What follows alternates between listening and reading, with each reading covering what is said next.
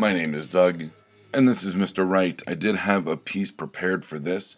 It was a uh, form letter that I had written for my niece to help her uh, post high school and in college, but then I realized that it had some personal information in it, and I couldn't really redact it on this show. So just pretend I wrote a rousing piece worthy of General Patton or Winston Churchill. This episode is about writing from templates. Could be construed a little bit as technical writing. Um, I'm not going to get necessarily into the full body of technical writing, which would be like writing textbooks and manuals, uh, as well as some of the uh, templated work I'm going to talk about. Now, I've talked about how I work from an outline for the most part. Um, I don't really go organic. Um, I don't really go freeform for the most part. I tend to work from an outline. So a template for me is very hand in glove, very comfortable. It may not be. Um, that's where templates do come in handy, is they kind of give you an idea of what to say, how to say it, and you kind of plug in your own stuff. A slot A into tab B and so forth and so on. That was slightly backwards, sorry. Some of the things that I've written uh, that would be considered templated, which I don't think is a word, but it is for all intents and purposes right now.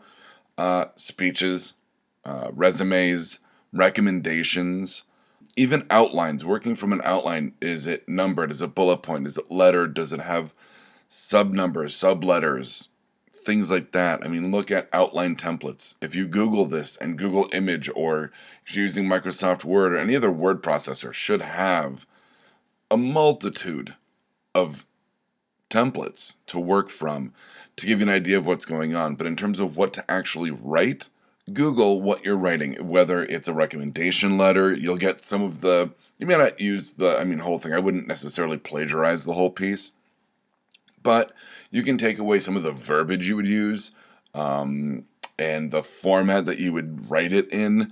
Uh, same with, well, speeches is a little trickier because you want that to be usually very you, very from the heart, very unique. Um, so obviously, you wouldn't plagiarize a speech. That would be weird. Resumes, once again, looking at examples, you'll find verbiage that you wouldn't use. Um, you don't count money. You reconcile the financials, stuff like that. Form letter, we used in the network uh, a form letter for interview requests during um, convention season.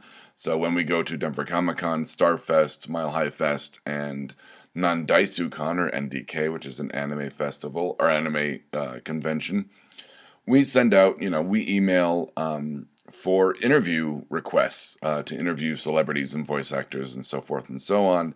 And, you know, I just looked up interview request uh, form letter or form letter comma interview and found kind of three or four that I kind of cobbled together into a Frankenstein's monster of what we use as a form letter for interviews. Um, and it's been pretty successful. So I'm happy with it. Uh, to give you any indication, if you're interested, uh, this week's No Applause, I'm sorry, last week's No Applause was an interview with David Tennant from Doctor Who. So that's just another example of just Googling the template and finding the template. Lastly, I know it's a short episode. There's not really a whole lot to talk about. I'm not going to break down making a template because that doesn't make sense. Every template's different from whatever you're going to write. And even if you say, oh, I want to do a resume, there's 9 million templates for that. Same with outlines and form letters. You'll just kind of find your own way um, in that. But lastly, and this one's always kind of interesting in terms of finding the right verbiage, is legal and business drafts. And that's something that I've done with the network where I've had to amend certain things for our LLC, and I've had to put together a list of amendments, and I have to phrase things a certain way. And that's one of those, when I looked at the original business articles that we filed to become a small business, I looked at the verbiage of what was provided to me from the state.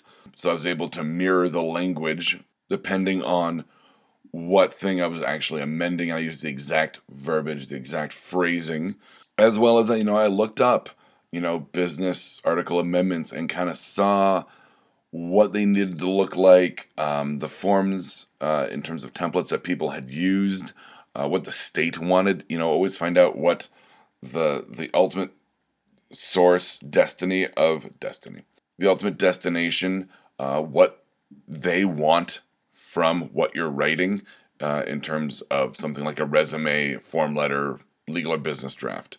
So I hope this helped you think about some of the uh, pitfalls that can happen when you write from a template, but I also hope this gave you some ideas to maybe create unique templates or find your own way, like I said, and make it unique, make it your own.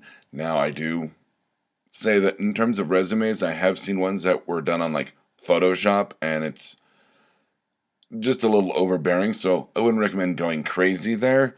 You may end up putting off who you're trying to impress, but otherwise, remember, you keep writing, they'll keep reading. Right on. If you liked this, check out some of our other shows like Mr. Right, Exotic Liability, and No Applause, Just the Clap. You can find us at www.bacnpodcast.com and by searching for BACN on iTunes and Stitcher.